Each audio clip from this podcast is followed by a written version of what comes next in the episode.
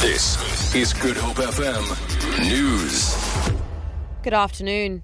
Four people have been arrested for allegedly being in possession of dagga following yesterday's annual cannabis walk in Cape Town. Thousands of people took to the streets of the CBD to support the legislation of cannabis. Police spokesperson Andre Traut says the four are expected to appear in the Cape Town Magistrates Court tomorrow. Public Protector Thuli Madonsela has confirmed that she was warned about a possible hit on her life. She received the warning through an SMS from a police informant. Madonsela says, according to the message, a prominent Cape Town gang boss has been paid to arrange for someone to kill her. Madonsela's spokesperson Kgalalelo Masibi says she has forwarded the SMS to law enforcement agencies.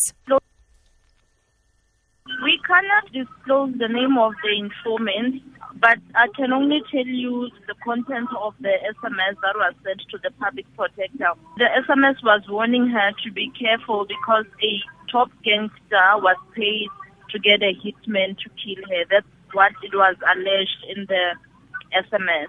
And the hitman also said that they will inform MEC Glenn Plato about the information. Government says South Africa still has a number of targets to meet before considering the legislation on rhino horn trade. Environmental Affairs Minister Edna Molewa announced this after submitting a progress report on government's approach to combat rhino poaching.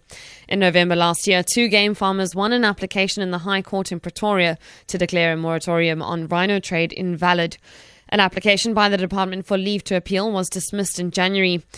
Molewa elaborates already there's work being done to deal with those issues. South Africa will therefore not be applying for the opening of a legal international commercial trade in rhino horn at the CITES COP 17, which we will be hosting in Johannesburg from the 24th September to the 5th October 2016.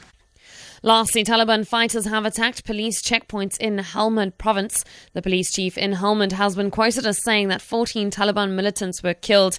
Catherine Davis reports assault is the assault is said to have taken place in the early hours of Sunday morning. The Taliban say they overran two checkpoints, destroying a military vehicle and capturing large amounts of weapons.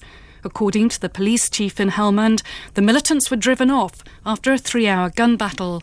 Helmand in southern Afghanistan is among the country's most volatile provinces. For Good FM News, I'm Vicky McCallum.